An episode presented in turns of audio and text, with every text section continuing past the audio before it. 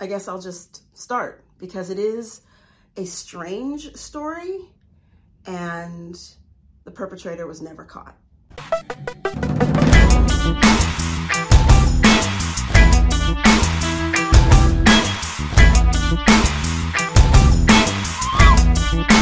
Please subscribe. I'm working on this channel. I've done all kinds of things, moving to New Hampshire, um, talking about interpersonal stuff, and I'm just sort of figuring out how this channel should go.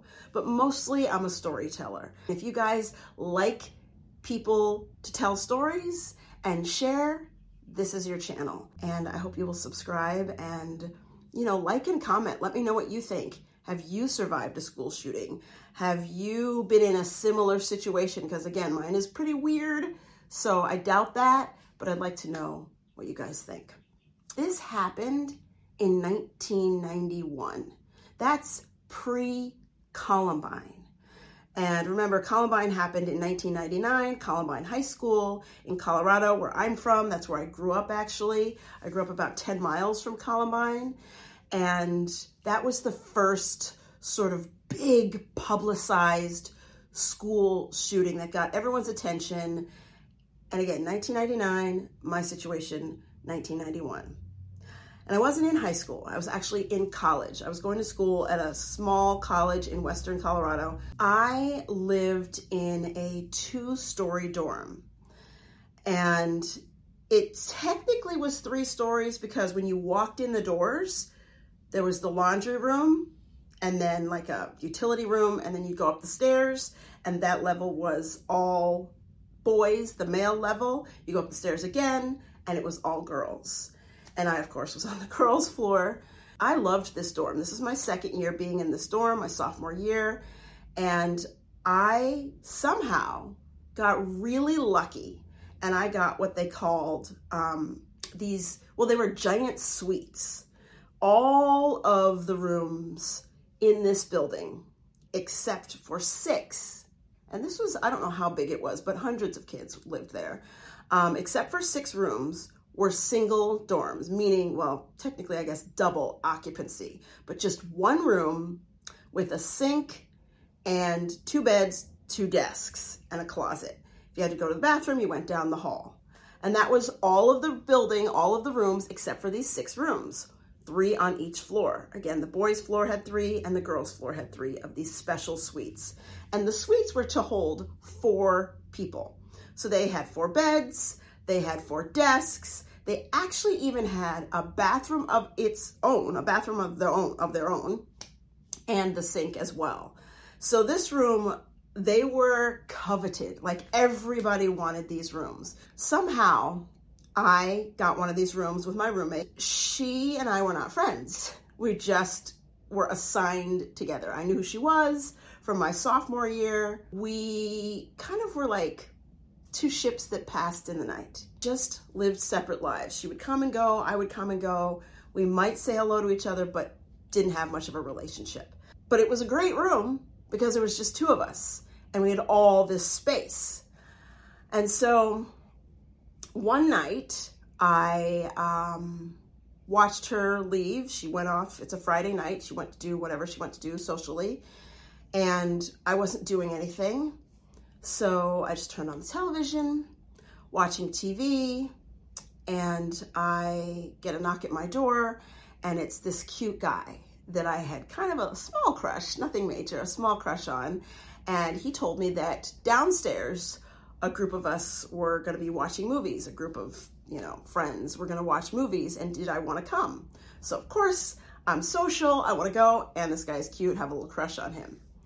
So back then, because I wasn't paying a rent or electricity, it's just the dorm, I didn't think anything of it, right or wrong, you know, I'm a college student.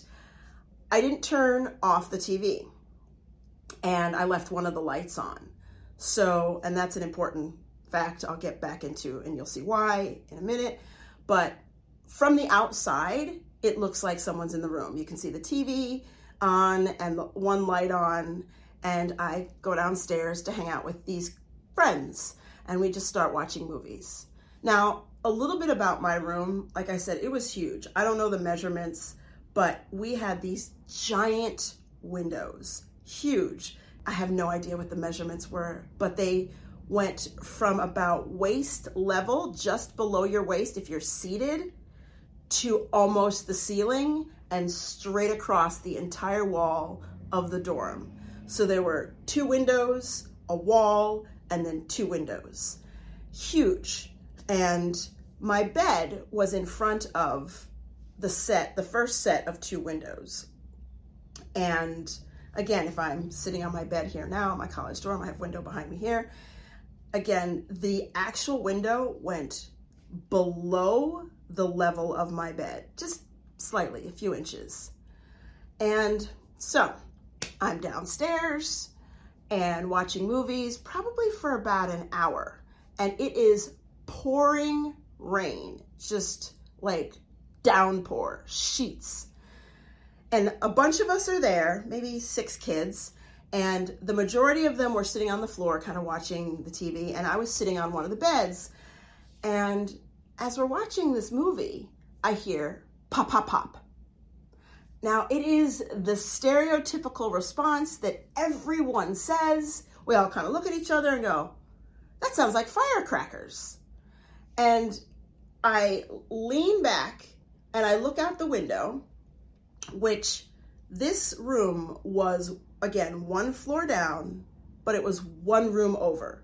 So they have a slightly different view than I have. They don't have the long windows across the entire room. They just have a set of windows at the back of the room, but looking in part of the same direction as my room. So I lean back and I look out the window and I see a guy running. White guy, skinny, and he's running towards the library, which was the next building over, and he disappears into the night. All I could tell you is I saw that he had dark hair, white, and skinny. That's it. And we're thinking fireworks, it's college. Again, 1991, school shootings, spree killings, that's not even a thing at all. Obviously, people shoot each other, there's gun violence, but it's not how it is today. It never occurs to us that this guy had a gun or that that was gunshots. And so we go back to watching the movies. And another hour or two goes by. We totally forgot about it. It's college. Somebody played a prank, played, you know, threw some firecrackers, whatever. And then when we're done with the movies, we all kind of say our good nights and go, I go upstairs. My roommate's still not home. Again, I walk in, the TV is on, the one light by the sink is on. I proceed to get ready to go to sleep. And I, when I'm, I think I'm in my pajamas, or I'm about to be in my pajamas, I sit down on the bed and I'm like, what the heck? There's glass all over my bed, like broken glass. And I stand up and I look around. I'm like, I, like it literally made no sense. And so I move the curtain aside and I see three small bullet holes through my window. And I'm like, what? And I remember to this day being like, it it didn't compute. Like, I don't I don't understand. And so then it starts to so, sort of come back to me. I'm like, oh my gosh. When I was downstairs watching the movies and we heard the pop, pop, pop, that was gunshots. Holy crap. So I I don't remember what exactly happened the moments after, but I reached out to my friends, the ones who were downstairs, and they come up and they're like, wow, that looks like it was a 22 small caliber weapon. I knew nothing about guns. 22, they kept saying small, so I was like, oh, well, you know, I guess small.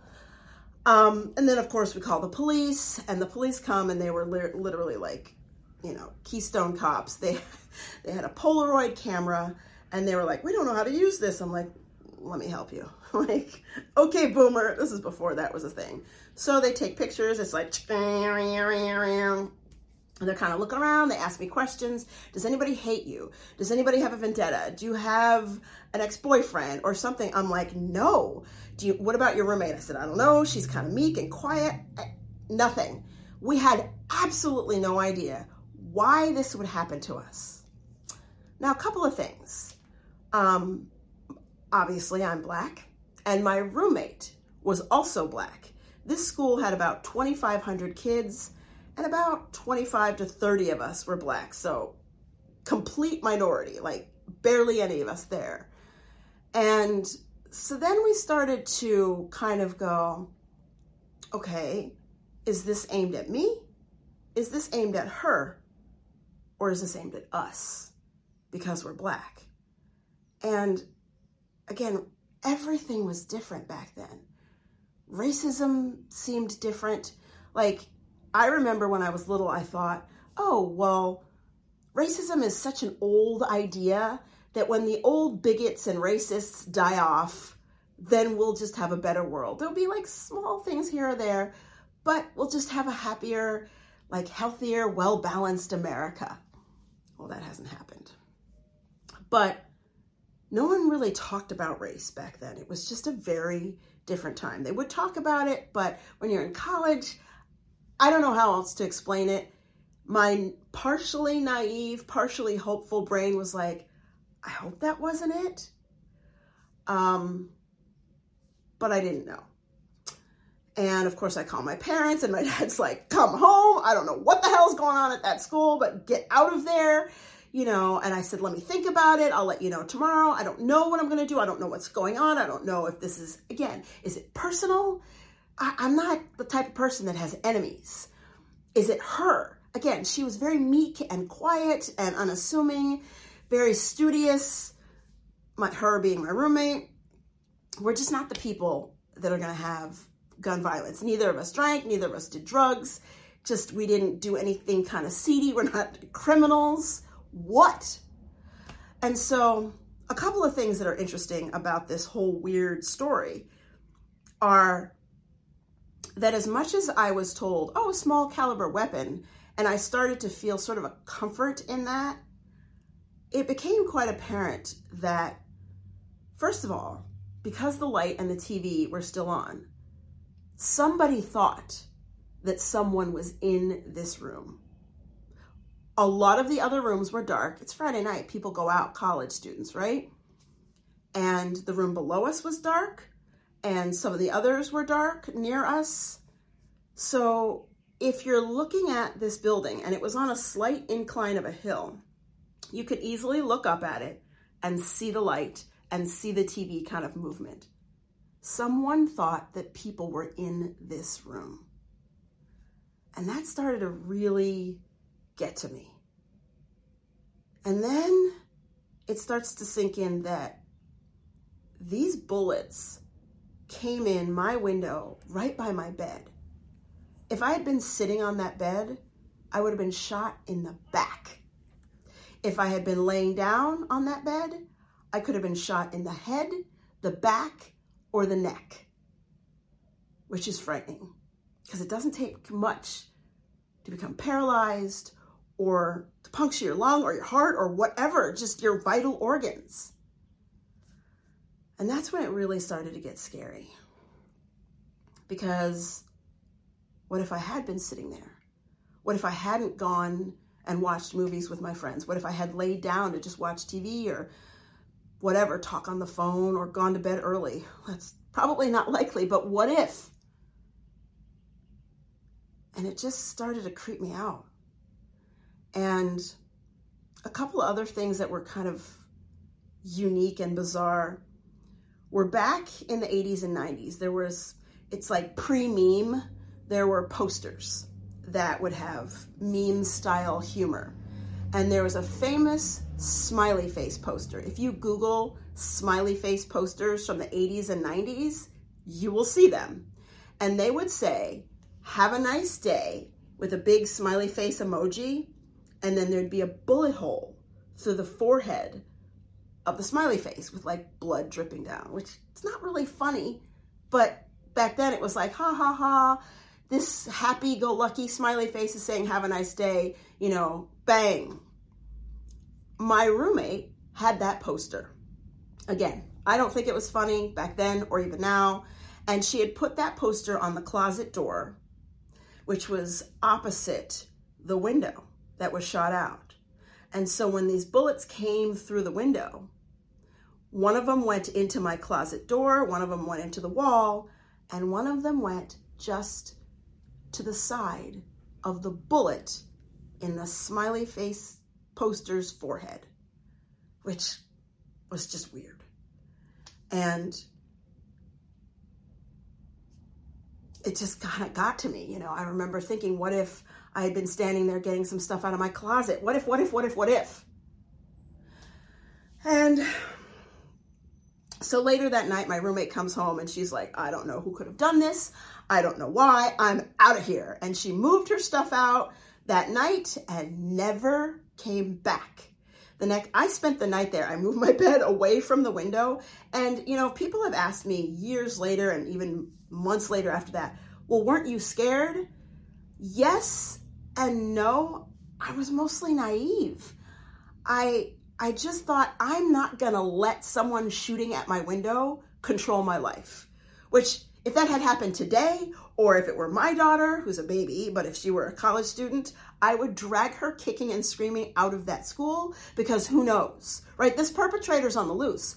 I'm trying to describe him to the police. I'm racking my brain. I'm like trying to remember exactly what I saw, and memory works in weird ways. I wasn't like thinking it was something I should remember. I still remember it to this day, like he was just running, but nothing detailed other than skinny white and dark hair. And so I spent the night there. I moved my bed, like I said, away from the window. It was in the center of the room and I went to sleep.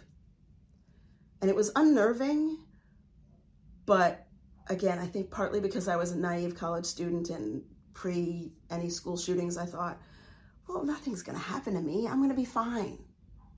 It's just that kind of youth hopefulness and naivete, I suppose. And so the next day, again, my dad's begging me, like, you need to get out of there. And I thought, I love my school. I love this experience. I don't know if I can leave. And I didn't. And it was scary for the first, I would say, month or two. Not like I was petrified, but I would walk on my way to class and I would look at different students and I'm like, is, is that him? Is he the one that shot at my room? Was somebody trying to shoot me? Was this racial? Am I going to get shot again? And so when you have to experience that and those thoughts have to go through your mind, it messes with you. And it definitely messed with me.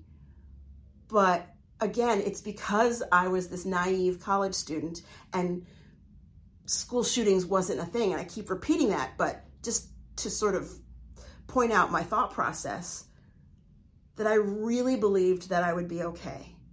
And that if I left school, I would have to change my entire life for this lunatic or this idiot who wanted to either shoot me, my roommate, our races, or just thought it was funny. And I wasn't willing to do that. And so, like I mentioned, they never caught this guy. I proceeded to get on with my college experience. There were rumors that one of the kids downstairs who has who had been friends with a guy that I dated, his roommate, the guy that I dated's roommate, um, there was a rumor that he had a gun, and he did fit the description of the guy and there were rumors that that guy was racist. And if I had to guess, I would say it would be more likely that it was him, but I don't know. And I'll never know. And I think the thing that strikes me the most is that even though I was in no way physically harmed, I didn't have any kind of PTSD. I didn't go through the hell that kids go through today. My parents didn't go through the hell. They just, again, it was what it was. But the thing that I think about is that it changes how you see life. It changes who you are as a person. Even something more small and minute as my experience was compared to what, you know, people dying and just, you know, the stuff that happens today. I just had to wonder. And when I, I did transfer schools eventually, not because of that, but there was a sense of, okay, so I left that behind. Or when I would go home for like Christmas break or whatever break, I knew that I was safe. So it definitely haunted me and affected me, but not in the way that kids are affected today. And it it was something that people would ask me about when I was there, and other students were like, I'd leave if I were you, or what do you think it is? But they basically went on about their lives and forgot about it. And I bet if I reached out to some of my college friends, like my college friends would remember it. Um, I mean, it was in the school newspaper. I don't even know if it made the local paper. Maybe I didn't read the newspaper back then. don't know. But the average student that even if they heard about it, probably forgot about it because it was a different time. Whereas now, if there's a school shooting at your school, you're not going to forget. And maybe you would leave, even if it wasn't aimed at you. You're like, I'm out of here. We don't know what this person, like, it's different. So that's my story. Um, I just wanted to share it because it affected me.